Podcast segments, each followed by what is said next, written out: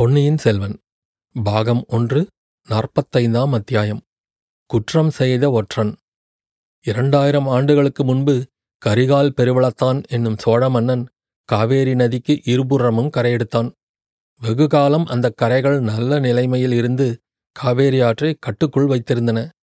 பின்னர் சோழகுலத்தின் வலி குறைந்தது. பாண்டியர்களும் பல்லவர்களும் களப்பாளரும் வாணரும் தலையெடுத்தார்கள்.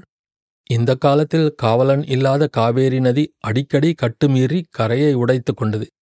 இவ்விதம் பெரிய அளவில் கரை உடைந்த சில சந்தர்ப்பங்களில் நதியின் போக்கே மேலும் கீழுமாக மாறுவதுண்டு. பழங்காவேரி புதுக்காவேரியாகும். அடியோடு நதியின் கதி மாறிப்போய்விட்டால் பழைய நதிப்படுகை சில சமயம் நன்செய்ய நிலமாக மாறும்.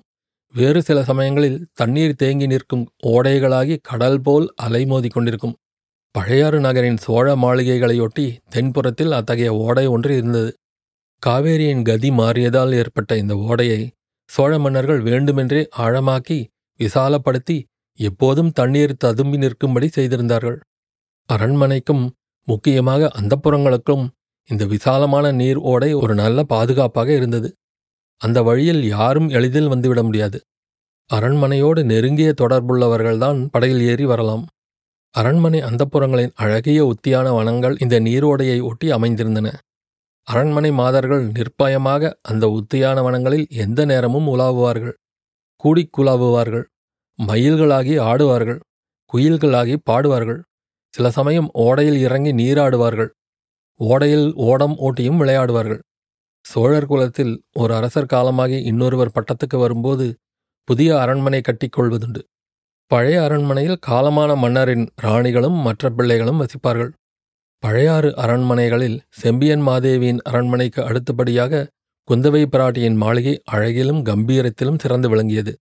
அது சுந்தர சோழர் வசித்த அரண்மனை அல்லவா? அவர் தஞ்சை சென்ற பிறகு குந்தவை அந்த அரண்மனையின் எஜமானியாக விளங்கினாள். அம்மாளிகையின் பின்புறத்து உத்தியானவனம் மிகச் சோபிதமாக விளங்கியது. அதில் வானளாவிய ஆலமரங்களும் இருந்தன. சின்னஞ்சிறு பூஞ்செடிகளும் இருந்தன. வளைந்து நெளிந்து மரங்களை தழுவிக் கொண்டிருந்த பூங்கொடிகளும் பூங்கொடிகளாலான கொடி வீடுகளும் இருந்தன. குந்தவையும் அவளுடைய தோழிமார்களும் மாலை நேரங்களை பெரும்பாலும் அந்த உத்தியான வனத்திலேயே கழிப்பது வழக்கம். சில சமயம் எல்லோரும் சேர்ந்து ஓடத்தில் உட்கார்ந்து கொண்டு கதைகள் பேசி கொட்டமடிப்பார்கள். இன்னும் சில சமயம் இரண்டு பேராகவும் மூன்று பேராகவும் பிரிந்து சென்று அந்தரங்கம் பேசுவார்கள். சில நாளாக குந்தவையும் வானதியும் தனியே பிரிந்து சென்று பேசுவது வழக்கமாக போயிருந்தது. அன்றைக்கு ஒரு பெரிய ஆலமரக் கிளையில் கட்டித் தொங்கவிட்டிருந்த கொடி ஊஞ்சலில் குந்தவையும் வானதியும் அமர்ந்து ஆடிக்கொண்டும் பேசிக்கொண்டும் இருந்தார்கள். பறவைகளின் கலகலத் துணியுடன் போட்டியிட்டு கொண்டு பெண்மணிகளின் குதூகலச் சிரிப்பொலியும் அவ்வப்போது அந்த உத்தியான வனத்தில் கேட்டுக்கொண்டிருந்தது ஆனால் குந்தவையும் வானதியும் மட்டும் சிரிக்கவில்லை. மற்றவர்களின் சிரிப்பு அவர்களுக்கு அவ்வளவாய் பிடிக்கவும் இல்லை. பேச்சுதான் அவர்கள் அதிகமாக பேசினார்களோ என்றால் அதுவும் அவ்வளவாக இல்லை. கொடி வீடு ஒன்றிலிருந்து ஒரு பெண் கீதம் ஒன்று பாடினாள். அது கண்ணன் பிறந்த நாள் அல்லவா? அவள் பாடியதும் கண்ணனை பற்றிய பாடல்தான். வெண்ணிலாவில் வேணுகானம் கேட்கிறது. அது கண்ணனிடம் காதல் கொண்ட ஒரு பெண்ணை வேதனை செய்கிறது. அவள் தன் வேதனையை வாய்த்திறந்து வெளியிடுகிறாள். மரக்கிளையிலிருந்து ஒரு கிளி அவளுக்கு ஆறுதல் சொல்கிறது. பெண் பாடுவது வேதனை செய்திடும் வெண்ணிலவில் இங்கு வீணன் எவன் குழல் ஊதுகின்றான். நாதன் இலா இந்த பேதை தன்னை நலிந்திடுதல் என்ன புண்ணியமோ?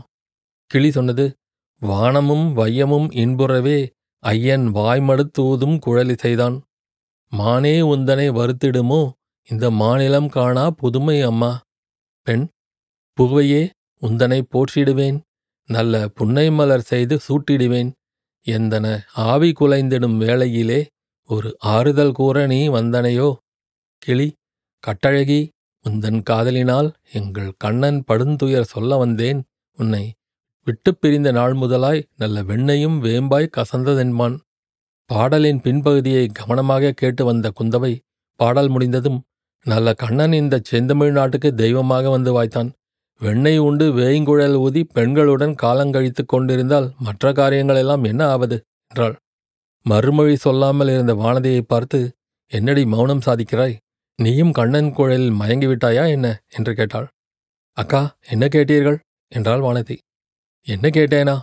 உன் கவனம் எங்கே சென்றிருந்தது? எங்கும் போகவில்லையே உங்களிடம்தான் இருந்தது. அடி கள்ளி ஏனடி பொய் சொல்லுகிறாய்? உண்மையில் உன் மனம் இவ்விடத்தில் இல்லவே இல்லை. எங்கே இருக்கிறது என்று நான் சொல்லட்டுமா? தெரிந்தால் சொல்லுங்களேன். நன்றாக தெரியும். ஈழ நாட்டு போர்க்களத்துக்கு போயிருக்கிறது. அங்கே என் தம்பி ஒரு கபடற்ற பிள்ளை இருக்கிறானே.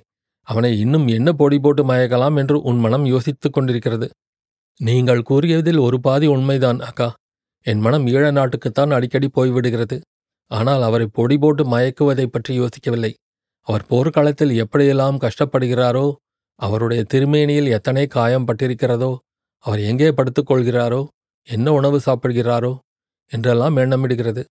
அவர் அப்படியெல்லாம் அங்கே கஷ்டப்பட்டு கொண்டிருக்க இங்கே நான் சுகமாக உண்டு உடுத்து பஞ்சனை மெத்தையில் படுத்து தூங்குவதை நினைக்கும்போது வேதனையாயிருக்கிறது. எனக்கு மட்டும் இறகுகள் இருந்தால் இந்த நிமிஷமே இலங்கைக்கு பறந்து போய்விடுவேன். பறந்து போய் என்ன செய்வாய்? அவனுக்கு மேலும் உபத்திரவந்தானே செய்வாய்? ஒரு நாளும் இல்லை. அர்ச்சுனனுக்கு சுபத்திரையும் கிருஷ்ணனுக்கு சத்தியபாமாவும் ரதம் ஓட்டியது போல் நானும் ஓட்டுவேன். அவர் பேரில் எய்யும் அம்புகளை என் மார்பில் நான் தாங்கிக் கொள்வேன். நீ தாங்கிக் கொண்டால் அதை அவன் பார்த்து கொண்டிருப்பானா? அது அவருக்கு இஷ்டம் இல்லாவிட்டால் பாசறையில் காத்திருப்பேன். போர்க்களத்திலிருந்து அவர் திரும்பி வந்ததும் காயங்களுக்கு மருந்து போட்டு கட்டுவேன். மலர்படுக்கை விரித்து வைத்திருப்பேன். அறுசுவை உண்டி சமைத்து வைத்திருந்து அளிப்பேன் உடல் வலியை மறப்பதற்கு வீணை மீட்டி பாட்டு பாடி தூங்க பண்ணுவேன். இதெல்லாம் நடவாத காரியங்கள் வானதி. சோழ குலத்து வீரர்கள் போர்க்களங்களுக்கு பெண்களை அழைத்துப் போவதில்லை. எனக்கா அப்படி? அவர்களுக்கு புண்களைப் பற்றி பயமில்லை. அதைக் காட்டிலும் பெண்களைப் பற்றியதான் அதிக பயம். அது ஏன் பெண்கள் அவர்களை என்ன செய்து விடுவார்கள்? அவர்களை ஒன்றும் செய்ய மாட்டார்கள். ஆனால் உன்னைப் போன்ற பெண்கள் போர்க்களத்துக்குப் போனால் எதிரி படை வீரர்கள் உங்களுடைய அழகைக் கண்டு மயங்கி வந்து சரணாகதி அடைந்து விட்டால் என்ன செய்கிறது? அப்போது நம் சோழ நாட்டு வீரர்கள் தங்களுடைய வீரத்தை காட்ட முடியாதல்லவா? பெண்களை கொண்டு வெற்றி அடைந்தார்கள் என்ற புகழை சோழ குலத்தார் விரும்புவதில்லை. அப்படி கூட உண்டா? எதிரி வீரர்கள் அவ்வளவு மூடர்களாயிருந்து விடுவார்களா? பெண்களின் அழகை கண்டு மயங்கி விடுவதற்கு. ஏன் மாட்டார்கள்? அடியே வானதி குழந்தை ஜோதிடர் வீட்டிலும் அரிசிலாற்றங்கரையிலும் நாம் ஒரு வாலிப வீரனை பார்த்தோமே ஞாபகம் இருக்கிறதா? இருக்கிறது அதற்கு என்ன? நம்மையெல்லாம் கண்டதும் அவன் எப்படி போதை கொண்டவன் போல் மயங்கி நின்றான் என்பது ஞாபகம் இருக்கிறதா? அதுவும் ஞாபகம் இருக்கிறது ஆனால் நம்மையெல்லாம் பார்த்துவிட்டு என்று தாங்கள் சொல்லுவதுதான் தவறு. அவன் தங்களை பார்த்துவிட்டுத்தான் அப்படி மயங்கி நின்றான். பக்கத்தில் நின்றவர்களை அவன் கண்ணெடுத்தும் பார்க்கவில்லையக்கா வானதி நல்ல பொய் சொல்கிறாய். பரிகாசம் செய்கிறாயா என்ன? இல்லவே இல்லை. நான் ஒன்று கேட்கிறேன். அதற்கு உண்மையாக விடை சொல்கிறீர்களா? கேட்டுப்பாரேன் அந்த வாலிப வீரனுடைய ஞாபகம் உங்களுக்கு இப்போது ஏன் வந்தது? நல்ல வாயாடியாக போய்விட்டாய் நீ. அவனுடைய ஞாபகம் வந்ததில் என்ன தவறு? தவறு என்று யார் சொன்னது? நான் சொல்லவில்லையே. அது மிகவும் இயற்கைதான். எனக்கு கூட அந்த வாலிபனுடைய கதி அப்புறம் என்னவாயிற்றோ என்று கவலைதான். உனக்கு ஏன் அதை பற்றி கவலை உண்டாக வேண்டும்? ஏன் கவலைப்படக்கூடாது? ஒருவரை நாம் பார்த்திருந்தால் அவரை பற்றிய ஞாபகம் நமக்கு அடிக்கடி வந்தால் அவர் என்ன ஆனார் என்று தெரிந்து கொள்ள விரும்புவது இயற்கை அல்லவா? நல்ல இயற்கை.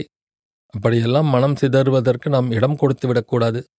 மனத்தை கட்டுப்படுத்தி வைக்க வேண்டும்.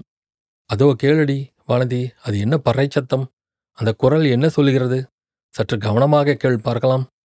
ஆம் தூரத்தில் எங்கேயோ வீதியில் பறை கொட்டும் சப்தமும் நடுநடுவே மனித குரல் கூச்சலிடும் சப்தமும் கேட்டது. காது கொடுத்து கவனமாக கேட்டபோது மனித குரல் கூறியது இது என்று தெரிந்தது. சத்துரு நாட்டிலிருந்து வந்த ஒற்றன் ஒருவன் தஞ்சாவூர் கோட்டையில் பொய் முத்தரையை காட்டி புகுந்து உளவு அறிந்து கொண்டு ஓடிவிட்டான். இரண்டு பேரை மரண காயப்படுத்திவிட்டு தப்பித்துப் போய்விட்டான். வாலிப பிராயத்தினன். வாட்டசாட்டமான தேகமுடையவன். இந்திரஜித்தை போன்ற மாயதந்திரக்காரன் பெயர் வல்லவரையன் வந்தியத்தேவன் அவனுக்கு அடைக்கலம் கொடுப்போருக்கு மரண தண்டனை விதிக்கப்படும். அவனை பிடித்துக் கொடுப்போருக்கு ஆயிரம் பொன் பரிசு அளிக்கப்படும். தஞ்சை கோட்டை தளபதி பழுவேட்டரையர் காலாந்தக கண்டரின் கண்டிப்பான கட்டளை. இவ்விதம் மனித குரல் கூறி முடித்ததும் பறை தம் தம் தட தட தம் என்று முழங்கியது. குந்தவை தேவியின் திருமேனி ஏனோ நடுங்கியது. அச்சமயம் தாதி ஒருத்தி வந்து தேவி ஆழ்வார்க்கடியார் என்னும் வீர வைஷ்ணவர் தங்களை பார்க்க வந்திருக்கிறார். ஏதோ அவசர காரியமாம் என்றாள். இதோ வந்துவிட்டேன் என்று சொல்லிவிட்டு குந்தவை கொடி ஊஞ்சலிலிருந்து இறங்கிச் சென்றாள்.